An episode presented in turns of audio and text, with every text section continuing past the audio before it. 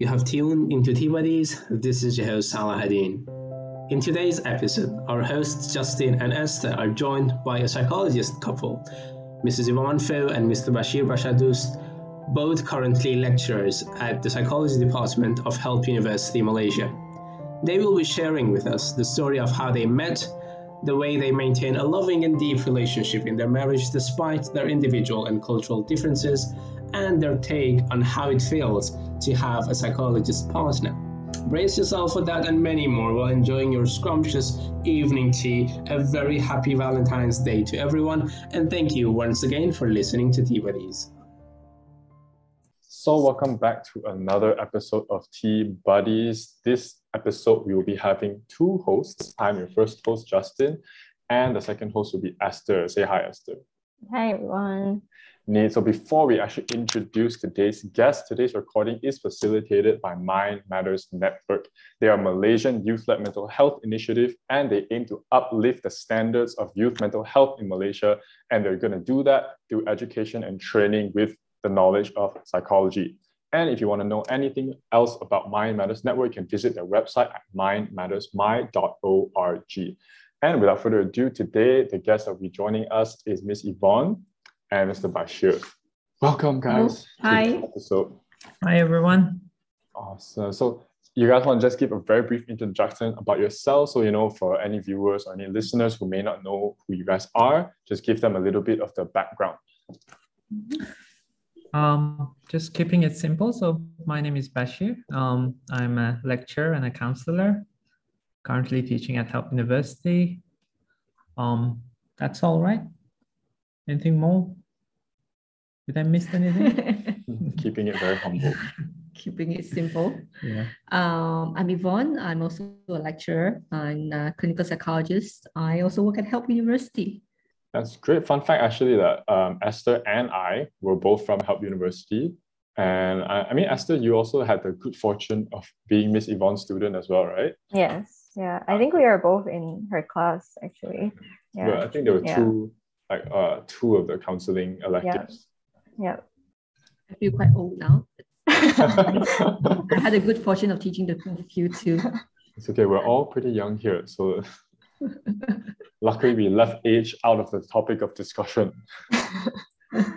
So today we're actually going to be talking about different aspects of relationships. But before we jump into that, maybe you guys want to give us a brief introduction as to your love relationship. How did you guys meet? How did everything start? Yes, so of course we left it out of introduction. Um, we mm. we both teach at Help, uh, and we are also married. Uh, married for what, six five years plus. Around that. Yeah, yeah. Um, we both met when we were doing our master's program in Help University as well. It was a rainy day one day, and I started to dance in the grasses, Indian music, and then there was a group of women joining at the background. And then um, I devoted this song to her, and that's how it happened, right? And I danced behind the trees as well, you know. We had no idea why we were dra- dancing in such level of coordination, uh, which is very characteristic of Indian movies, but that's how we... Okay. Get to know each other. You guys are editing. Please put uh, Bollywood music as the sound. Because I'm half Indian, so I'm also a. Would it be correct a a a being of a um interracial marriage? Because my mother is Indian and my father is Iranian. So, but that was not the reason that I, you know, got married to her. Not say consciously, but. But that's why I was like, when, when that question popped out, I was just thinking of just this uh, Bollywood scene, old Bollywood scene that we used to watch when I was younger. So I was just joking about it. But yeah, we get to know each other in Help back in, I think our first meeting goes back to September twenty twelve. Wow. Uh, around that period when we were doing our internship uh, at C P C S in, in Wisma H E L P. Is it Wisma H E L P, yeah, in Jalan Tunggong. So, so far, fate, whatever you call it, just brought us together to end up doing intern- internship at the same time. Yeah. Um, And yeah, uh, and we found uh, a lot of common interests in some of the yeah. things that we I therapy, think, psychology. Yeah. I think I think our conversation just organically just began as if we kind of we just talked, and it felt like we were on the same wavelength, if that would be the correct way to describe it, in many areas when it comes to psychotherapy, when it comes to um, life. And I think all it began from there. Yeah. Of course, in Bollywood dance too. So that's why you're yeah. the one that was in charge of all the dances when we had stuff like MAPSA. And I can see the correlation now. Yeah, the influence, right? Very yeah. strong, right? And significant. Above zero point eight. Yeah. So what was your yeah, what was your impression of like first impression of each other when you yeah, when you guys met? If you can recall. Yes. Yeah. Serious. Um, pensive. Um, yeah, that's probably an in depth. Uh, I thought that he he he was someone who who had a lot of very in depth thoughts and feelings about life. Uh, it's like a well of. Um, it sounds funny. Making you sound very profound. Yeah, profound would be a right word, actually. Yeah, yeah, yeah. Um, I would say that the first thing was in depth, and of course, um, um, very, very, I would say, uh, conscious, maybe, um, very aware. Um, And that's very difficult to describe, right? What do you mean when you say conscious? I would say very, very aware and very tuned, and um, also very kind. Uh, uh, way much more extrovert than me, which and uh, engaging, which I enjoyed conversations with her as well. Uh, that was my first impression. Uh, yeah. Um, So it wasn't love at first sight at all. If that's what you're going through, if that, that's what you're thinking. Um, I just stopped the dancing and everything in the rain. Purposely. Probably one of the things that I appreciate that she kind of got my sense of humor. Mm. You know, um, she she fully understood the jokes that usually my friend used to find it very difficult to understand. And uh, she exactly knew what I was talking about when I joked. And and um, I have a quite, uh, can I have a, perhaps not a unique, palatable sense of humor sometimes for some, but uh, she kind of see beyond that. And uh, and I think that was interesting that she's kind of saw beyond that, uh, you know, and that's uh that that was th- those are my impressions. Yeah, I think you guys can kind of describe, like when you guys were describing each other, it seemed like you were using very similar words to yeah. describe each other with. And that's so okay. yeah moving back to kind of like stereotypes, you know, I love at first sight and opposites attract and all this stuff, but when you guys were describing yourselves, you d- you describe such profound characteristics that were very similar. So do you guys think that kind of you guys are very similar people, and that's that kind of factored in to the initial attraction? Um, a bit of yes and a bit of no. Um, I think that uh, there was part that was similar. There was a common ground, um, and there were parts that uh, our individuality and identity were intact, and we had our own uh, way of being that e- both of us kind of found that very interesting. Um, so I would have discovered something, and it's still I am, which I think that's very important. It's still, it's still she kind of surprises me, uh, um, and it's still um, I discover things in conversation with her that is very kind of unique to her personality. And I think the if I may say so. It, I think the same applies, because um, it's not only the similar clowns, but also the differences that uh, we find interesting. So for me, it's like every time we are in a seminar, um, I'm always kind of keen to hear what she's going to say. Um, and I think also she talks to me as well, because she wants to hear what I think. And, and um, I think with that being said, we kind of preserve a sense of individuality that we acknowledge and we accept, as well as we enjoy the common ground. I think that that's the most important thing. She can be herself and I can be myself in the relationship. And um, not all these aspects are at times uh, what we uh, kind of agree on, but we respect that space and that boundary so much that we begin to embrace these differences uh, perhaps very well. I mean, that that's what I can say until now. And how has it been? Yeah.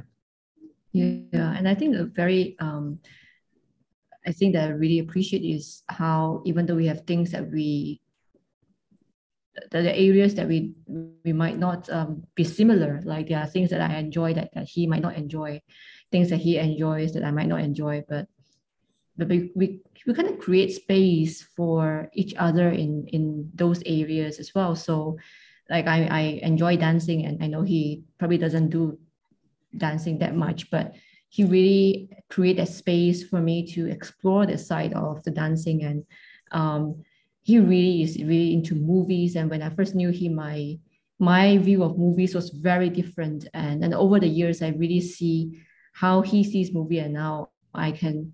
You know, when I when I watch movie, I watch I watch it from a very different lens as well. So it's, it's interesting because the similarities brought us together, but the differences are the things that we kind of continue to grow and to discover along the way. Yeah, I think I, I like that um, what you mentioned about the individuality that you still kept in the relationship. I think sometimes it's easy to uh, I suppose, like, if you're not, maybe careful is not the right word, but I couldn't think of one now, but sometimes you can get so enmeshed, I feel, or like feeling that you have to compromise, I feel. So yeah, like yeah, mm. yeah. I think especially like in the first, sometimes like uh, first beginning of um dating or or you know being together, now we want to, it's, it's normal, we want to like the same food, we want to like the same color, we want to you know, like the same politicians, and everything has to be the same. And we get very anxious when we discover that, well, actually you and me are very different individual. And and sometimes, um, you know, I, I yeah, sometimes there is that anxiety of wanting to be very similar, wanting to be the same, because um, the anxiety is if you're if you're different, if I'm not in fully in your world, then would we will be in a very different world. I think mm. managing that anxiety is, is still something that I learn actually right now, that sometimes mm. I don't want to miss out on things that he likes, and because I'm afraid that I will miss out the rest of the things as well. But mm. you know, that, that, that kind of anxiety is there too. Mm-hmm. I should have really loved that, because you took the words right out of my mouth.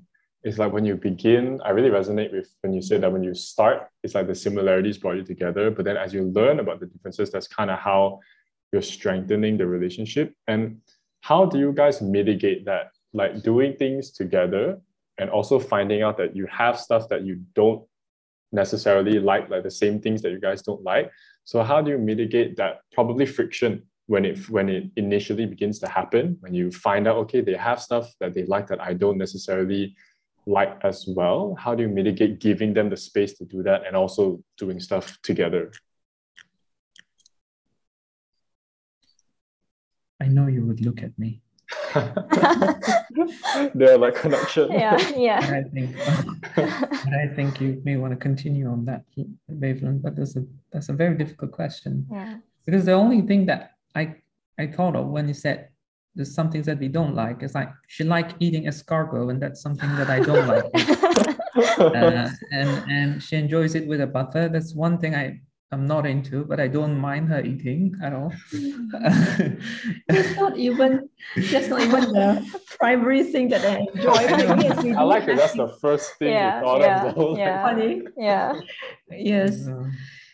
But you know, sometimes it's also fun to to kind of, I don't know, you know, to be able to make fun of, of not to make fun, to have fun with the differences as well, like how yeah. he will make fun of me liking certain things, and um, how every time he looks at uh, planes, I'll be like, oh, you, you know, and other planes, I will sometimes purposely just mention some plane models. I know I would definitely get it wrong, but then just to kind of get on his nerves, because he's very good at identifying planes. And so even with the differences, actors and actresses as well. Yeah, actors and actresses as well. I got it wrong all the time, and you know, he would tease me about them. And and so even with the differences, it's not necessarily something to shy away from talking about, because mm. it's something that you can just have fun, you know, correcting each other with those differences, as long as you are not doing it in a way to demean the other person. And that's the, that's the thing. I, I do find something with her very easy, that um, we find it very easy to actually talk about the most difficult things. Mm-hmm. Um, there is no, um, there's always room for that, to talk about the most difficult thing. I think the so-called, whether the imperfections or whether the uh, difficult conversation, we always find it difficult to go there and talk about it um, without any reservation. So, and uh, feeling secure and safe to get into topics that are not easy to talk about, whether those are differences or whether things that we're facing with each other or towards something. Um, uh, I, I think that's that's been always uh, something that really helped the relationship, because usually of our experiences, we would find couples find it difficult to just talk about difficulties that they have. Certain topics are very much avoided in relationships, and they feel very lonely in trying to getting it right uh, mm. on the rather to trying to negotiate things. And I think I, I I found that I find that to be very helpful. It's very safe to talk about everything you want to talk about, actually. Mm-hmm. Yeah. And so I'm wondering, yeah. Yeah, Esther, you go right ahead. Yeah, I, I think I, um, yeah, I like that, you know, I think you also mentioned it earlier that it's always been quite easy, you know, for both of you to, yeah, to communicate with each other. But I'm wondering also at the, especially at the start of the relationship, um, I think Yvonne just now mentioned at the start, you know, there was all this anxiety and like also getting to know each other, um, period. Like how, how was that, like, how do you move away from that initial, I suppose, that anxiety to, you know, getting to, you know, learn to make space for each other and finding it, like find how do you find a way to, yeah, to arrive at? I don't think yeah. we move away from it. Yeah, you're assuming that we have mm. we've already got past that. uh. Um, I think maintaining that that boundary sometimes, or or mm. what, or rather that space. It's always something, it's an ongoing thing. It's mm. not like once we get married then it's a done deal and, mm-hmm. you know, we feel perfectly safe and we, we wouldn't have to think about anything else. Because I think also when it talks about differences, uh, because we are from different uh, races, different cultures, different nationalities, there's a lot of things, even though we find similarities in the way that we think, but there's also differences in all these different aspects as well. Mm-hmm. So sometimes I think when you look at small individual differences, uh, when even when you are of the same race and culture and family background or, or nationality, you know, you kind of have to sometimes acknowledge that there will be things that, no matter how close you are to the other person, there will always be things that you cannot one hundred percent get. Mm. Um, I wouldn't one hundred percent understand what he's been through, and he wouldn't one hundred percent understand what I've been through or what I'm going through, even no matter how close we are. And there'll be things from his childhood that sometimes I feel like I, I've missed up because I've never been exposed to that culture. And I, I, I guess the other way around as well. And mm. And sometimes there's this feeling that uh, I have missed out a part of his life because I'm not familiar with that culture fully. But um, I think sometimes relationship is to understand that no matter how close you are with the other person, there's a certain loneliness that might not be completely um, dissolved yeah. uh, as a as a result of being with each other. And yeah. also uh, the same thing applies. It's, it's acknowledging that we might not be able to kind of capture that mm-hmm. entirely. Uh, that experiences or those experiences is, is something that is also that um, perhaps a realization of our, of our limitations yeah. as well, you know, in relationships as well, that uh, sometimes the relationship, sometimes the couples think that they have to be everything for the other, mm. but that's assuming too much. And mm. you have to leave the space and be a partner, be a husband, uh, you know, and understand these limitations as well, that you cannot completely be there uh, or cannot completely comprehend certain experiences that actually hate, help shape or shape the other person. Mm. So it is like that. Um, same thing about her as well. Yeah. yeah, you know, when when we talk about the feeling of isolation and loneliness, sometimes we think like what Bashir said, we, we think we have to absolutely get everything that each other is going through. And sometimes that makes us want to just be very anxiously um, kind of controlling or wanting everything in the person's life to be known, to be this and that. But I think, or, or to be one, or, or rather to want to be the same with the other person in every aspect and lose our individuality, because we thought that's the only way maybe we can be fully uh the perfect connected yeah yeah yeah but mm. there is just impossible sometimes to overcome that mm. Mm.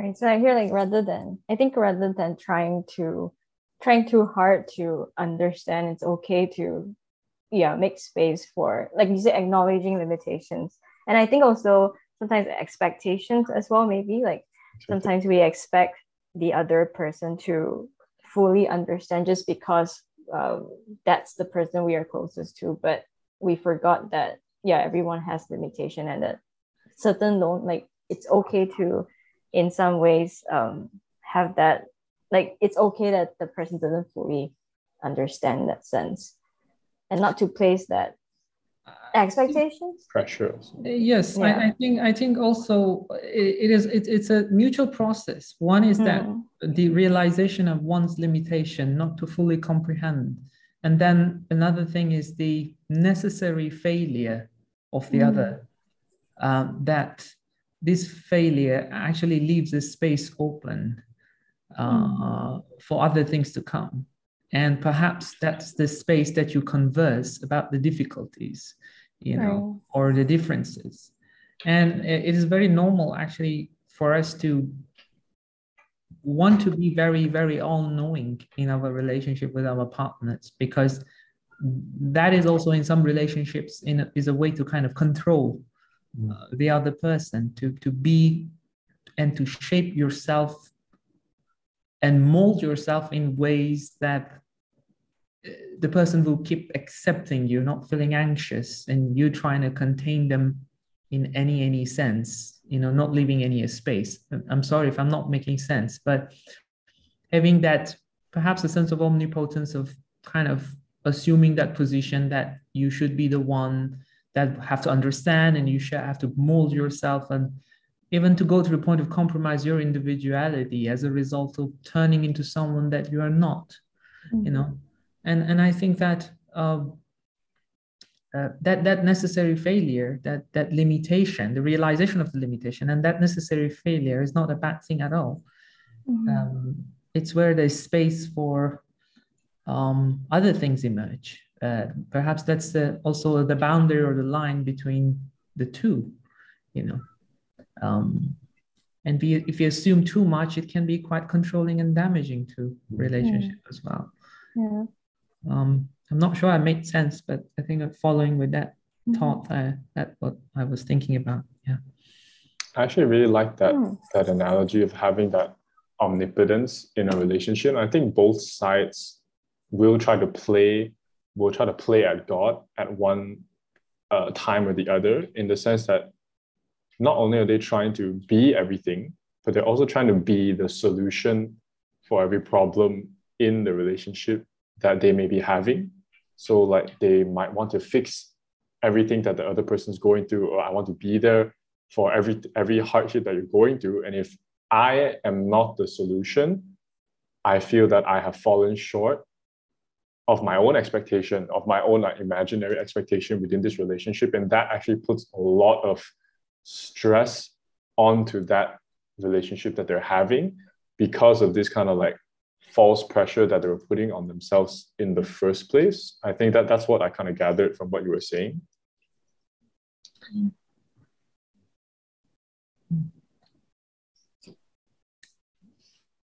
We are silent because that's exactly what we wanted, because it's it's important that you would harvest what you understand of what we said. Mm. It should not be exactly what we think or feel, and and that's hence the silence, I would say. yeah. Uh, yeah. Yeah, but also like that, um, I think Bashir, you mentioned something quite um, important as well. I think you were saying that, you know, rather than, you know, being all-knowing, might have, but having that space, that differences, and convert it into conversation. I think sometimes, um, you know, like what Justin said also, like we try to be solution for each other, or we try to be, yeah, but then we don't actually hold that space for conversation. We don't converse enough, uh, or trying to come from a lens of being more understanding to each other, but we try to solve.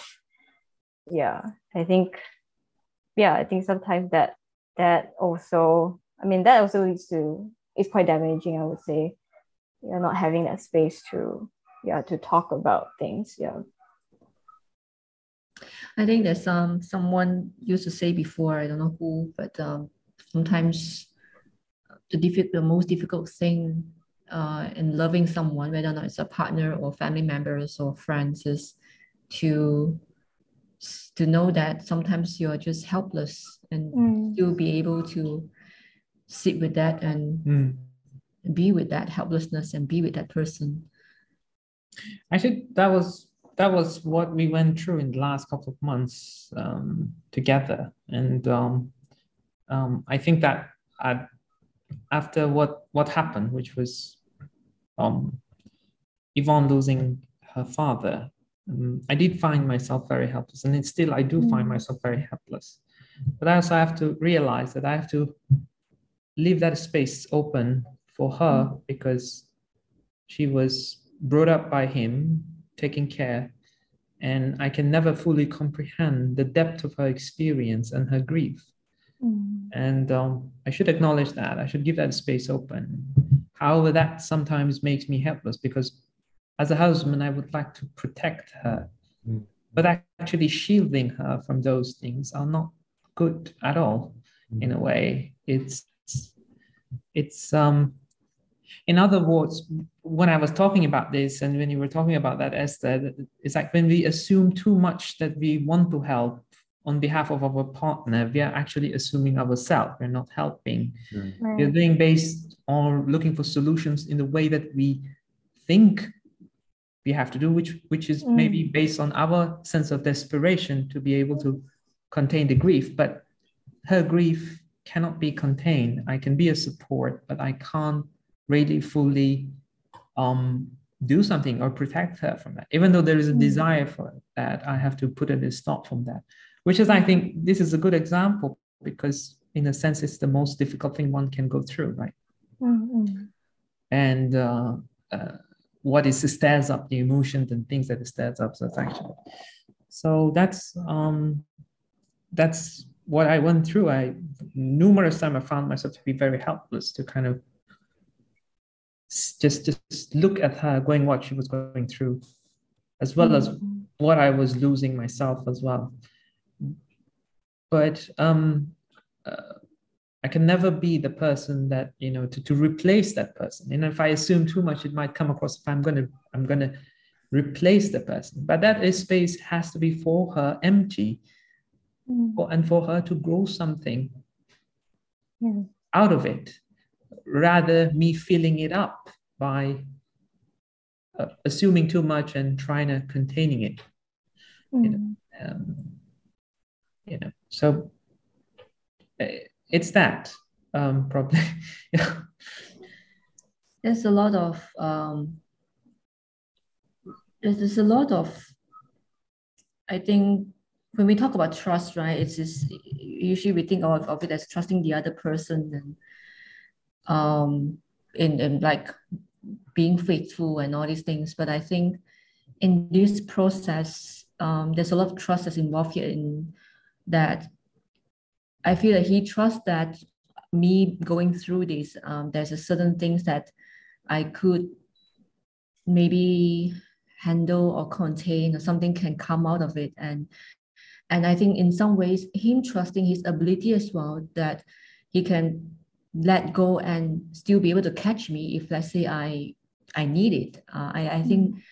that was something that you can never fully know whether you'll be able to do it, but you just, you just in some ways just have faith that you probably can do it when the time comes. Or situations where uh, when, when he, let's say, takes up um, extra responsibilities at work, for example, you know, the anxiety that um, how is this going to, for example, affect our life, or is this going to be something that uh, takes away things? And, and, and, you know, there are ways to communicate this, of course. You know, sometimes we might, um, and, and I think sometimes we, we, we communicate things in a way where it could be comical or dramatic, and we get that, you know, we get that we are just trying to trying to catch each other's attention to try to communicate something. But but when, when we go back to our own position, I think me, I have to be very aware that I need to trust that when the time comes, you'll be able to handle the situation,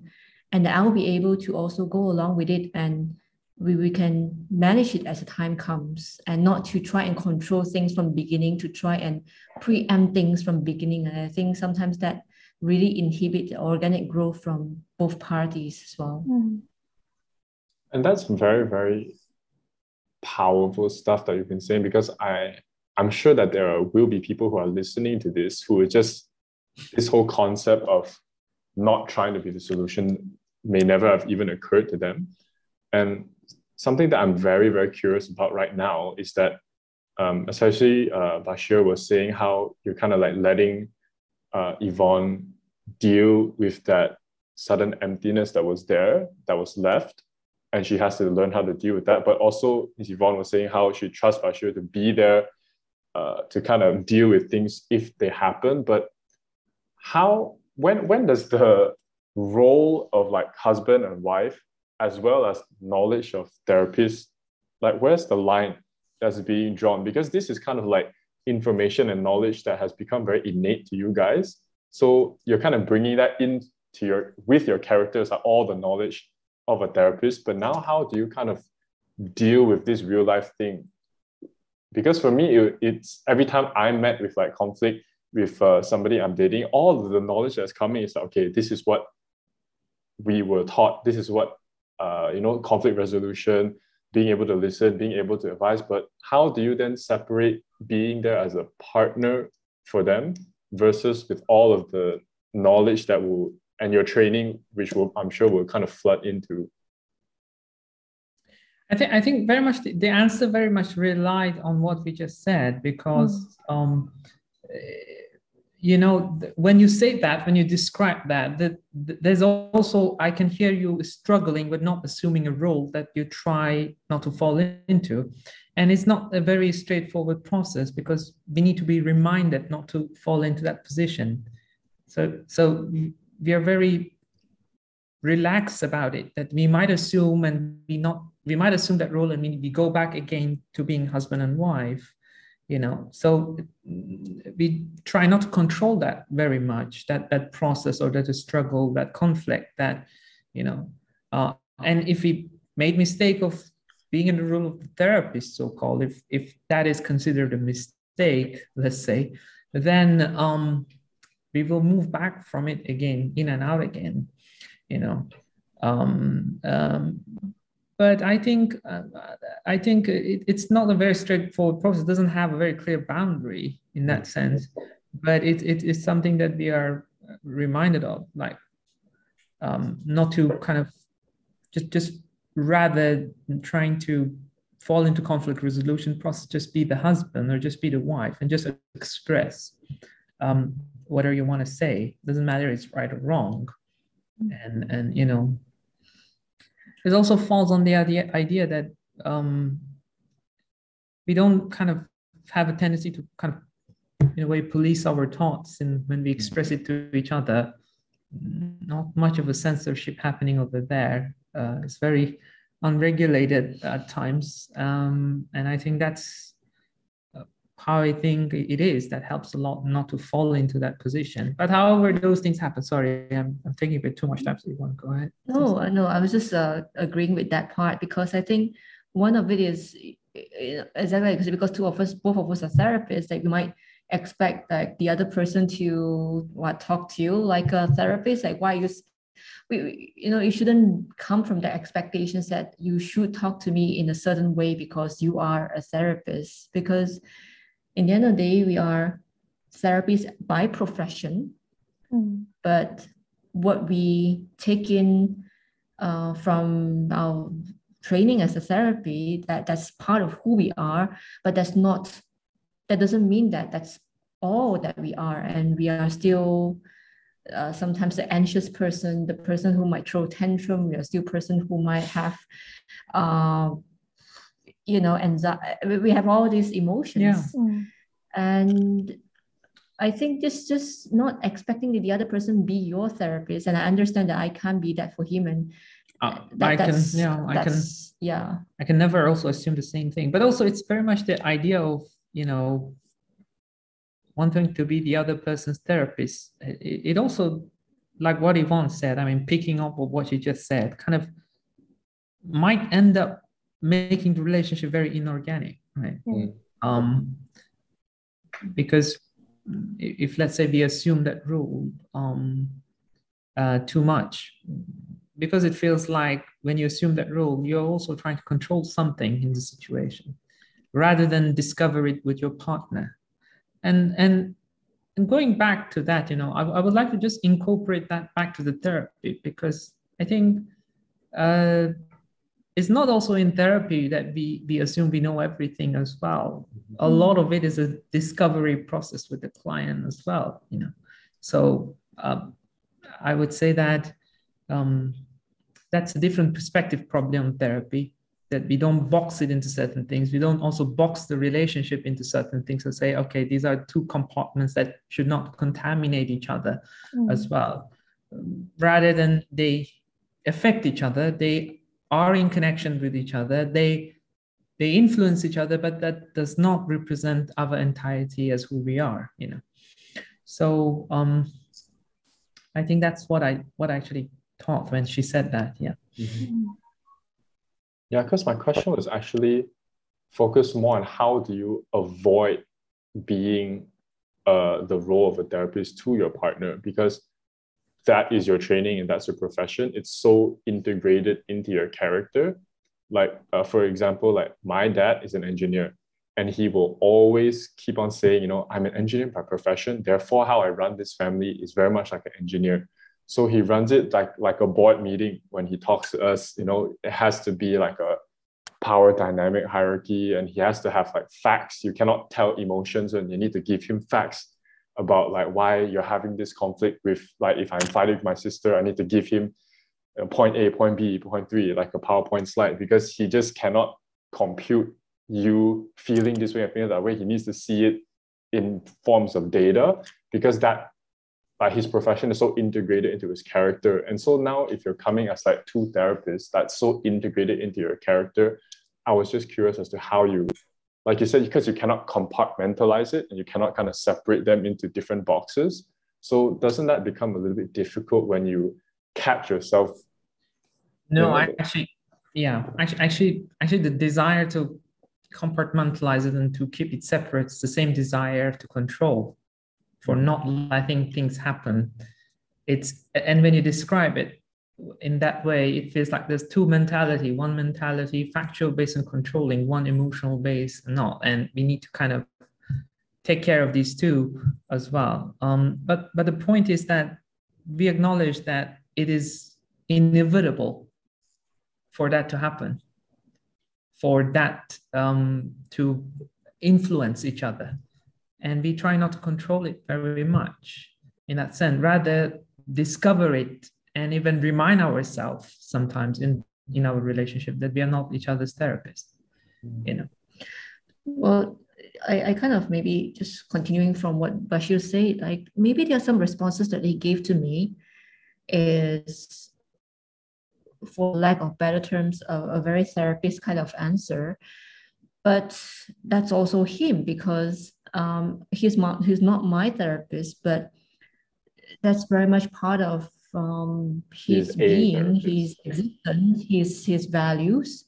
And I think wanting to compartmentalize it too much, what Bashir said, trying to delineate which one exactly is you being a therapist, which one is you being a, a husband, it's almost impossible. There's always that integration, and maybe it's more like being able to accept that he's not going to be able to be that therapist side of him all the time, and he shouldn't be expected to, and so so do I, so am I, and and to try and, I guess, be with each other in the way that we are comfortable, and not trying to say you are this or that, or you should be this or that. All right, I think I, I think what I hear, it's a lot of, um, I think going back to what we talked about earlier, also the space that both of you create, right? Like um, that space of curiosity, and that space, I think that space allows a lot of things, rather than blocking things, or like you say, compartmentalize, or trying to um, distinguish between like, okay, are you a therapist to me now, or are you um, Yvonne, or are you Bashir to, to me now, right? I think, yeah, I think um, a lot of time maybe in a relationship, we don't create that space enough, or maybe that's how I feel, like we don't create that space, or we're not con- you, I, I'm not too sure whether like we're not conscious in creating a space, or um, or the need to control, I suppose. Yeah, I think that um, oftentimes it just feel like going into compartmentalizing ourselves into a certain um, a certain person that we have to be for another, rather than um, yeah, rather than just being ourselves, but also still being able to um, be that person for that that the other. Yeah. Yeah, I guess I think it'd be very fun mm-hmm. because organic. Yeah. When, when when you say that, you know, when do you know which is therapist self and husband self? I feel that it's uh, maybe it comes with a certain assumption that mm. we shouldn't be each other's therapists. Yeah. But sometimes the way that we respond to each other mm. is just out of that yeah. understanding because yeah. of what we have been through. Yeah. And it's okay if he mm. sometimes talks to me like that.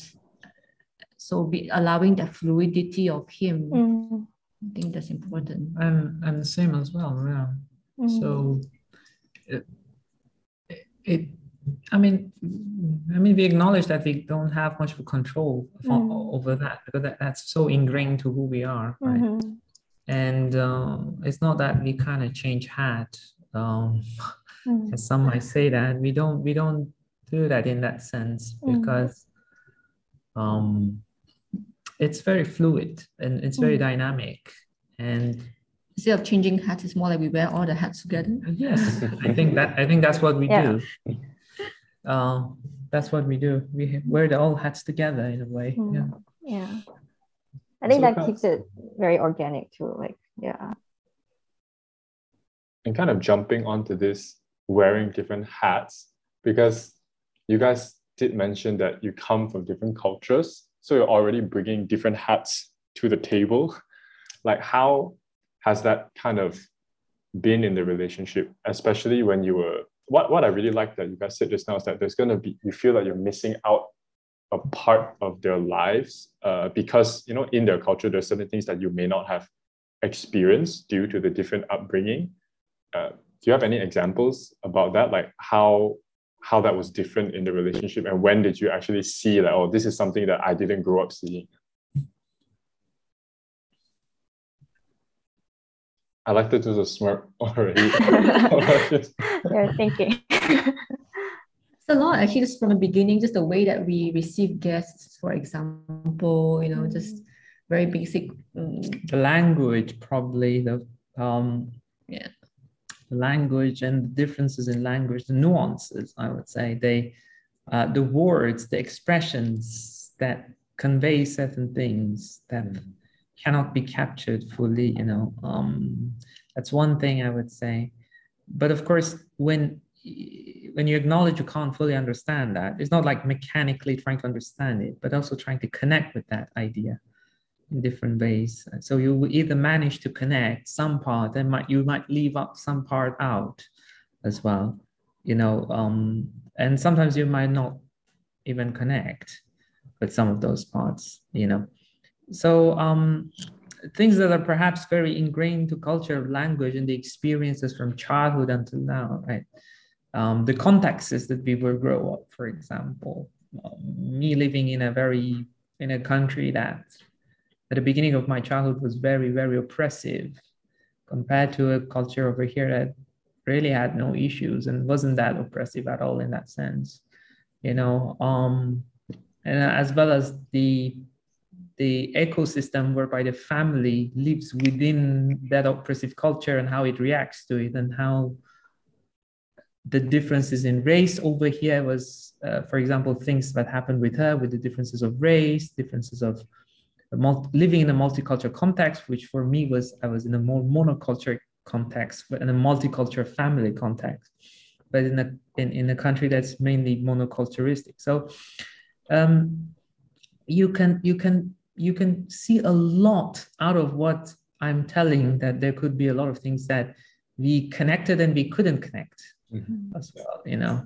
um, and how we are uh, generally, like uh, it's very ingrained to our culture, you know, um, to to be very pensive and melancholic sometimes, mm-hmm. you know, and and uh, that's a huge difference. The way that we brought up, the the historical context, the family background, which is a different story when it comes to her, but that doesn't mean that she cannot connect. Actually, to some deep level, she's able to connect, and to some level, she can't as well. Same with her as well. There's a, there's a, there's a lot that um, I managed to connect, and she uh, and, and and I failed to connect. And uh, I don't should say about Uncle Bobby's and and but this is very interesting thing that, right, you know, we kind of. The point is we kind of transcended those differences in a way. And there are things that you, you we, we don't pay much attention to usually, because when you're from the same culture, it's just like, you know, you listen to songs, for example, mm. and if I will mention a certain songs uh, like in the eighties, and you will immediately connect to it, you kind of know the kind of era, or, you know, mm. what that song mean in that kind of times. Um, if I say Backstreet Boys, for example, you know, I that I can connect. Or certain Chinese songs, for example, like in our culture, like in a certain period of time, you have certain hit songs, right? Yeah. And and it's not about listening to that song. It's about what kind of um, era, meaning, meaning, yeah, meaning. Uh, context that's attached to the song. Mm. And same when he, when, when, even if he were to introduce a song to me, even if I can understand the lyrics of that song, I can never fully capture what it meant when he listens to it in his teenage years. And mm-hmm. because I was not, not in that context. And these are the things that are very simple, but also it's very deeply ingrained in our upbringing that we don't sometimes realize when we're in the same culture. Mm. And were there actually like big differences that made you question, like, oh, will, is this like a, a deal breaker in the relationship? Are we too culturally different? Uh, it, was there ever a time or a particular incident that made you feel that way? Not necessarily, but I would say that, of course, um, perhaps there was fears about how this is going to work out. Already mm. two different cultures, and that kind of adds up to some unknown possibility of whether this is going to work out or not, right? And um, how are we going to live? How are we going to do things? And and all that. Um, it, there, there wasn't necessarily de- deal breakers, but there were doubts and there were mm. things to consider. And when I was looking at the questions, I was thinking about something, because we were in a long-term relationship, but I think at a certain point, I was thinking that if we don't have a direction, um, any direction, um, we might lose what we have as well. And um, both of us needed to kind of weigh out, you know, because it's very easy to kind of get trapped on a plan that you have already decided on yourself and just go on with it, rather than being open to what could emerge if there is a new thing happening. Uh, so to answer your question, there was not necessarily a huge deal breaker from my point of view. Um, Yvonne probably shares hers, but of course there was um, a lot of unknown, how this mixture is going to play out, you know. Uh, I think that that was the things, because, because when you get married and you get very intimate with another person, then I'm just giving you a heads up that you might um, discover certain things about yourself that you didn't discover before when you were single. Mm-hmm.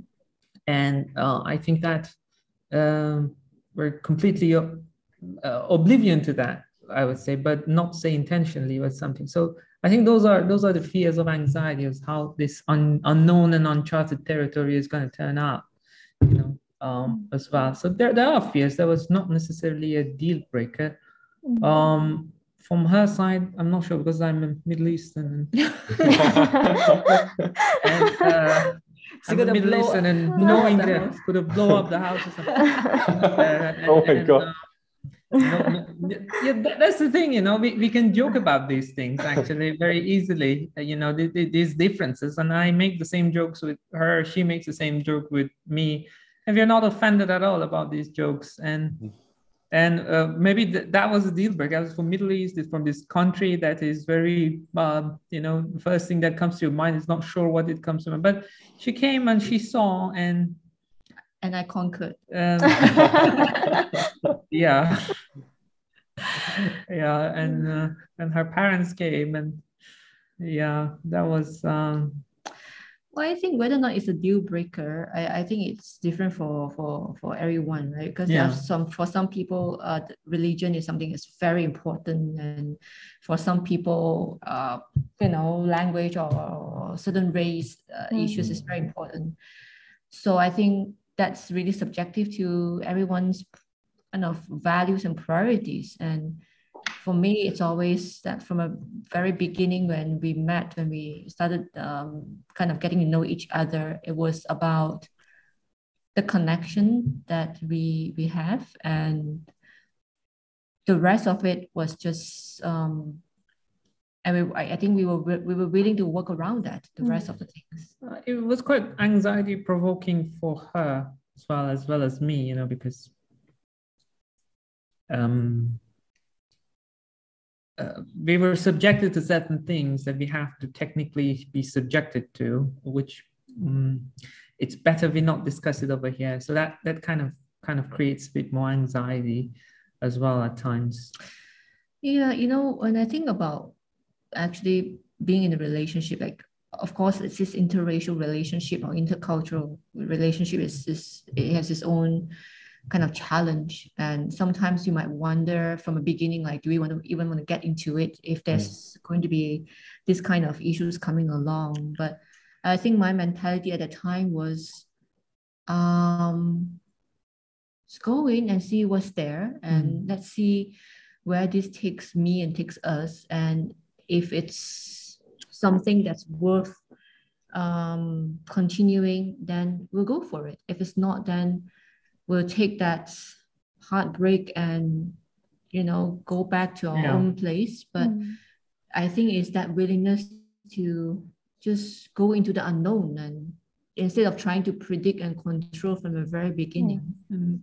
And also we kind of, kind of went very step by step, uh, I would say, like, you kind of went step by step. So if we would have kind of get a green light for one step, we would go to the next um, and explore that. So it was a gradual process. Of course, a lot of it was not was not hinging on us, because we have our parents and we have other people involved that love us and have an interest in us as well, for her as well as for me, you know. So uh, and of course it's not easy to kind of um be away from parents. It's it's also, marriage is something very difficult for parents, because um they're going to experience some sort of an empty nest.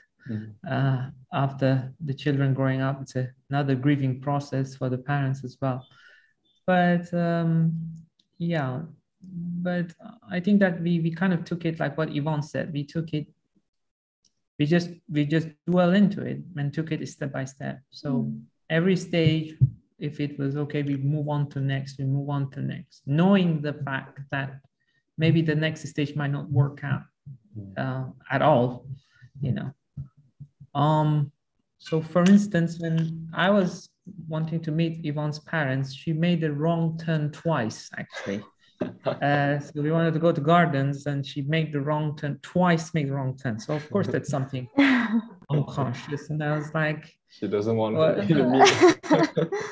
uh, very nervous, very nervous yeah. to meet. And, um, and I was nervous too. And I was trying to play very cool and all that. So...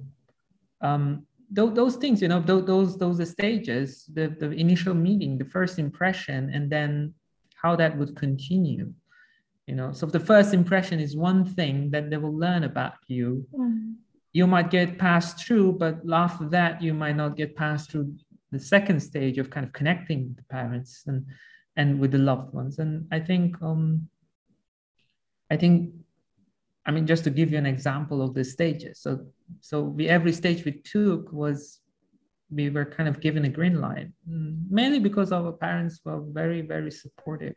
Mm-hmm. Um, both our parents were very, very open and very supportive. You know, I always make this joke that first time she came to Iran, and um, she was, um, she came to Iran and uh, she arrived at our place, and I was talking to the driver, is a close friend of us, as driver, and I wanted to pay him. And I turned back and I realized my parents and Yvonne were missing. And I said they were just walking together. This was the first time they meet. They were walking together, holding each other. Like my mom was on the other side, my father was on the other side, just holding her, just taking her upstairs. It's like just I was left alone outside with the driver. It's like, sorry, this is also my house. Like they just went. And you know, those are the things that you, you never predict, right? You, yeah. you never know how it's going to turn out. Um, right. And um, the same thing happened with Yvonne's parents. Not with that intensity, I would say, of course, because I was giving her a heads up. If you're coming to Iran, be prepared. You're going to be touched so much like you've never touched in your life. And then you're going to be fed to death because you're going to be... But of course, that, that was the same sense of openness and, and welcoming from, from Yvonne's father and Yvonne's mother, both. And the first person that I met actually was Yvonne's father. Mm-hmm. So we were going, we went into gardens, we were kind of going to the um, restaurant, and then Sadie appeared out of nowhere. And, and uh, he was holding a, uh, what he was holding a, was holding a chair, it was ah, a, yeah, a stool. A stool. He was holding a stool. He bought it from, and he said, "I'll I'll just leave it in the car." So that really kind of make us a bit less anxious mm. after that first encounter, which I always remember. And then after that, you know, I mean, her sister was very supportive and helped a lot for this. Her mother was very open, and father as well. Mm. So that was how it was. Yeah. Yeah. And speaking of like yeah, speaking of your cultural differences and the, the examples that you guys share as well, I'm just curious to know, like, um, I mean, being together uh, from dating until now, like, uh, what is one thing or like a few things that you appreciate about each other's culture differences? Yeah.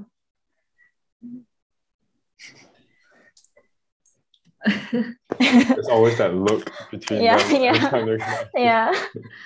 I mean, if you have been to um, any Iranian's home, you will feel really that sense of warmth and welcoming and generosity. Um, I I always, uh, you know, I, I've been to Iran a few times right now. I think about three, four times. And um, every time I go, I just feel like there's, of course, I mean, it's probably a bit different as well because I'm a foreigner there, but mm-hmm. um, I always feel that there's this very warm and lively side of the culture, even though, you know, Bashir to say that there's also a very melancholic side of it. But if you look at like the architecture, the, the, the, the artwork, you know, there's so much color and so much life with these things. Um, and I am just very amazed by how raw the sense of beauty is like in, in their culture. It's very much undiscovered. Mm. Um, and the other thing, of course, it's just based on my experience, is the sense of very uh, raw kindness in, in them as well. And that they really wanted to host you, they wanted to take care of you as a guest. And um, and that's something that I, I, it was very kind of different for me, very refreshing for me when I went to their home. Um, his father is, I remember the first time I went, he just told me, even though coming from that culture where, you know, they have like a domin dominant uh, religion, he said to me, it doesn't matter what religion you're from, you know, we are all human beings. And you see that kind of very open sense of welcome, welcomingness, just because you're just another person that mm-hmm. comes into the home. And I, I just really appreciate that about, yeah, the, mm. the culture. Um. She just outmatched me. I'm not saying anything. Um, for me, it's like, you know, in Iran, we're very obligated to welcome the guests. And sometimes it causes a lot of fatigue on us.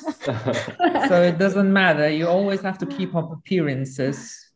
It's like one of the funny things, like in Malaysia, when I was in doing my master's in counseling program, anytime I saw my friends, I used to shake their hands and warmly say hi. And until she told me that, oh, you shake hands only once and you don't have to do it anymore.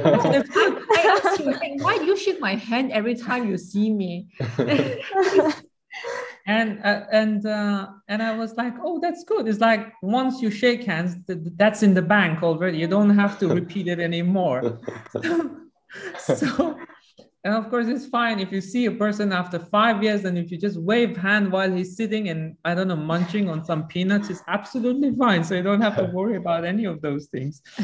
And um, it kind of, it was interesting, you know, I, you know, I personally feel very accepted for, you know, and connected with, with the family and, and the culture. And uh, the, the, I was, when I say family, I don't mean only her family, the entire family. And And they just took me in just like that, you know. And the funny thing is, the I think the first thing that Akong, actually, Yvonne's grandfather said after seeing me, do you remember what was the first thing?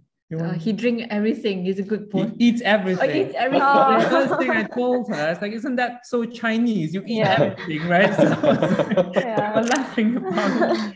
Yeah. Or what? So, um, so I said, yeah, I mean, we never... It never blocked us, these differences. Mm. Um, I, I don't know. It never got into our way. Mm. It was not even something that we thought about so much. You know, maybe that's a luxury. I don't know. Maybe that's a good thing. Whereas for some might be a very different experience, you know. Mm. Um, there's no right and wrong over here when I say that, you know. Um, whether you're religious or you're not religious, you know, you might face challenges. But for us, those things was not. Mm. And it was not only on us, I think it was on the family as well, who was mm. who, who allowed that to happen and supported us, actually, very, very much supported us. Mm. I mean, my parents, and when I came here, uh, Iwan's parents as well, they were extremely supportive, uh, unconditionally taking care of us and all that, and, and all that. Yeah, so that really helped a lot. Mm.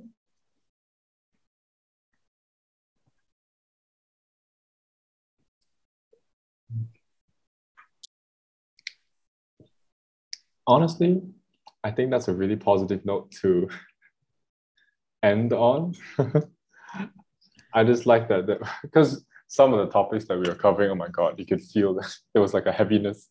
But I think that's like an awesome uh, way to just kind of conclude everything. Uh, Esther, do you still want to ask Any no, in particular? I, yeah, no, I think like I, I like that. I think um, what I hear is that both families are just very open and welcoming. I think um, in being in a relationship, it's not just about two people, isn't it? Like there's still a lot of, I mean, there are other things that you have to consider too, like your family, um, how you get along with them.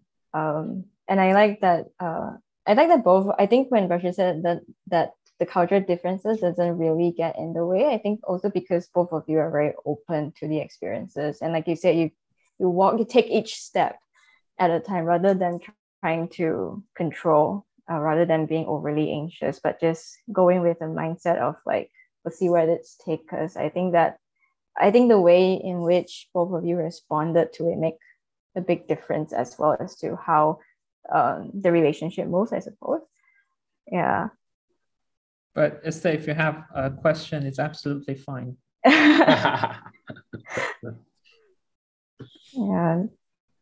I think maybe uh, if I may ask, then, yeah, I think it's at, at what point then, like, because you said that, um, you know, you take one one step, you know, at a time, right? So yeah. At what point both of you come to, uh, I suppose, a readiness to be like, okay, we want to settle in to marriage, right? From dating to marriage. Um, two. At what point? At the point where he asked? When he was already on the, on the yeah, yeah. um, I think it, it was a point that I felt like, um, um, I, well, of course you ask, right? Yeah. But the point is like, um, okay, I, I, I want to live with this person. I don't. I, I, I think that. Uh, at this moment, that's the best thing that I think of is trying to spend with this person and explore what's coming ahead.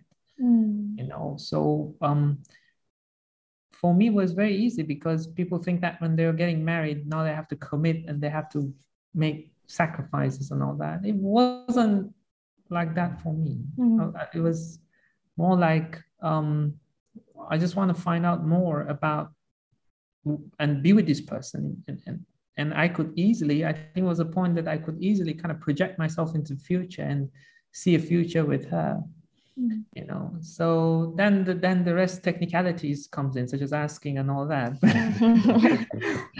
but, but there is not, there's not a specific point. You would gradually learn that in, in the process. And then, of course, what, what we know is a performative act, right? Like, then you say it and then it happens, you know, even though, you know, it's it's not being said and then you say it and you officiate it, you know, uh, you know, and, and, um, and I think it, it, it, it went there and, um, and yeah, of course you have to ask, I ask, and then. I said, let me think about it. No. Spoiler alert, she said that.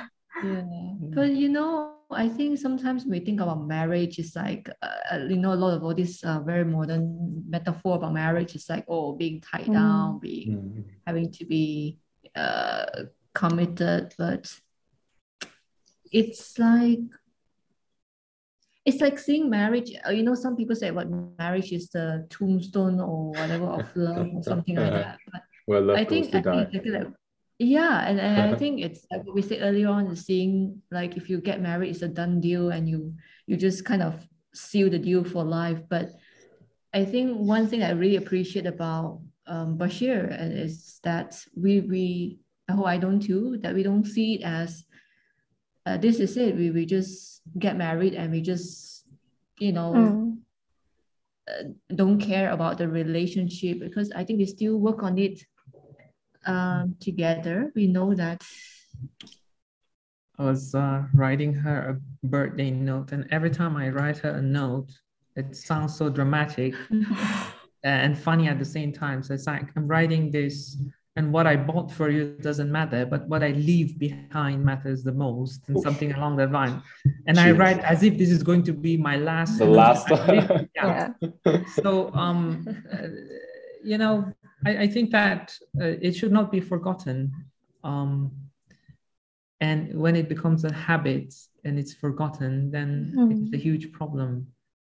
Then, then uh, actually the idea that, you know, you were talking about therapy and all of this, and I think the idea, the existential ideas and what we have been through actually draw us more together, mm. because we are always toward it or have these things to a future that, uh, you know, this could be it. This could, this moment could be the moment that we have with each other.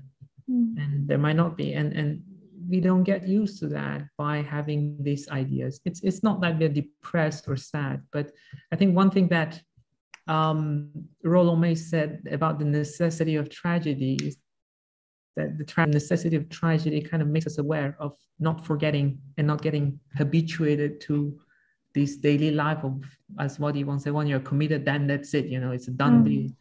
Mm. Uh, rather appreciating each other's presence, uh, thinking about um, and enjoying it to, to its max mm. with each other, rather than when it becomes a habit, then it becomes quite destructive, right? And, and we forget to take care of each other as well as ourselves in the relationship. But I think those things ca- kind of helped us very much to appreciate the presence and not uh, forget that uh, we are not around forever. Mm. And and uh, as difficult that thought is, it's also make us embrace every single moment that we live with each other, uh, and and trying to cherish that. Um, yeah. And see beyond mm. the, you know, little daily arguments and little um, things that we might not, we, we might argue over. In the end of the day, you want to see maybe beyond that, like what's really in the relationship that's still there despite mm. the little arguments and differences. Yeah, I think that. But it's still, whenever we go to the restaurant, she always has an eye on what I order. Usually takes away my drinks. That's stereotypical. It's I'm like, just going to take some. Yeah. I guess just to yeah. conclude, um, maybe we could hear like two cents from each of you. Would be, how do you guys actually cultivate that safe space and trust for you guys to be able to kind of weather the storms of whatever, you know, arguments, maintaining your individuality, handling all these cultural differences? How do you cultivate that safe space and trust between you guys to weather these kinds of storms? I think that's an element of trust that's unknown, right? And you leave it there. Mm. And you see how it t- turns out. And you also prepare for um, any other outcomes as well.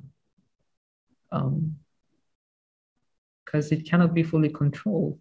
You know. Um, I think that's a very, very broad question. It's very difficult to capture the essence of it and turn it into an answer that's very concrete. But um, I, I think that's why we trust, right? We trust the unknown sometimes, mm-hmm. uh, or we take a leap um, without knowing what would be the consequences. Mm-hmm. It's like um, the movie called To the Wonder. Sorry, I couldn't help not throwing the, the movies. And, and, yeah. uh, and uh, the trailer of the movie says that uh, to fall in love, you run the risk of betrayal, you run the risk of Failure. failure, you run many, many risks as well.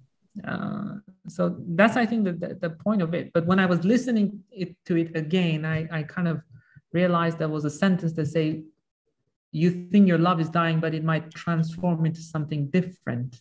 Mm.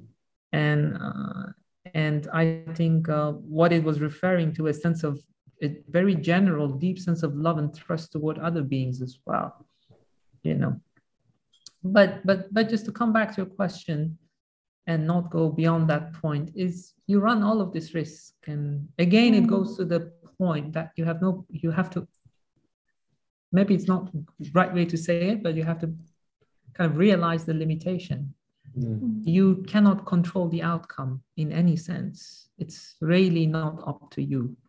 And I think that's a very difficult realization, you know, because when you trust and you invest, you would get very hurt. Particularly if you have a history of getting hurt before, early on, then, you know, but uh, once you come to that terms, it's it's always a risk that you run. Mm-hmm. And there's no escape from it. Yeah. Mm-hmm. In the first two lines of that movie, uh, the quote is uh, also the part that I like very much, because the first two lines says, "You shall love, whether whether you want it or not. You shall love." Um, love is not just a feeling. feeling. You mm-hmm. shall love. Yeah, and I think that's that's just about not just about marriage or relationship. That's just about life, you know, and. It's not just feeling or passion, but it's really all these things. The it's about the hurt, the risk, the uncertainties. When we, when you say creating a safe space to to, to trust, I think what Bashir said as well is when we have a certain things in mind, it has to turn out this way, it has to turn out that way. We kind of close off the space for the possibilities to happen. Mm. So not to say that I don't have any expectations. Of course, I have certain dreams and certain things that I would like to build with him, but to allow for that other possibilities that things might or might not turn out. I think that gives us that fluidity, that flexibility to just, just attend to it when it comes, you know, without needing it to be in a certain ways. Of course, it would be nice if it's in a certain ways that we would like it to be, but we can't control that. But also you see sometimes what we expect as an outcome, and this is very difficult for me to articulate, might not be the best thing for us, mm. because we might get very trapped in the outcome and what we need to control. Uh, like if I would have, or we would have not contemplated of having something together, we would have completely go in the separate ways and we would never found out what's going to happen. Now, I'm not saying that that could be insignificant, mm. uh, or it could have of not significant if we would have gone separate ways. But of course, seeing at how, what would, would have been missed, oh, of course, um, I would deeply regret that uh, as well. Um, deeply regret not uh, deeply regret if I would have just stick to the plan that I already had and not changing it, you know, because I desired an outcome and then I decided not to follow that as well. Might have not even been good for me if I would have followed it. Mm. I don't know. Mm. But I look at now and I see where I have come, and I think I don't want to be anywhere else than where I am. Mm. Uh, that's the thing. Sometimes, you know, you control the outcome. The outcome might not be to your benefit. So mm-hmm. you have to leave out a bit of a space that, okay, you have a desire, you work toward it. It might not come true. You go through the process of the loss, but also it's not necessarily entirely a bad thing, because it might open another thing for you. Mm-hmm. Okay. And this is not like that cheap quote that says things happen for reasons. Don't don't follow that chain of thought, but uh, it's a bit more than that. Sorry, I didn't mean to say that. But it's it's um, I don't want others to kind of go to that. You know, it's it's a bit. Uh, the reason that I kind of dismissed that quote was not to, um, not to kind of restrict it. Uh, to that quote, is to rather allow others' imagination to think about it in the, their own ways. Mm. You want to say something? No.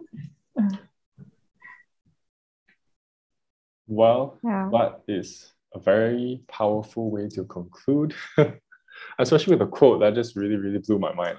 Like, well, that actually concludes this particular episode. So I really, really want to say a huge, huge thank you to Miz Yvonne and Mister Bashir for even taking the time out of their busy schedule to kind of be with us, share their experiences. Also, a big thank you to Esther uh, and myself uh, for just being able here to host. Again, have a wonderful, wonderful conversation. And again, thank you, Mind Matters Network, for facilitating this episode, and a big shout out as well to T-Buddies. We really hope you've enjoyed this conversation. Thank you guys for listening.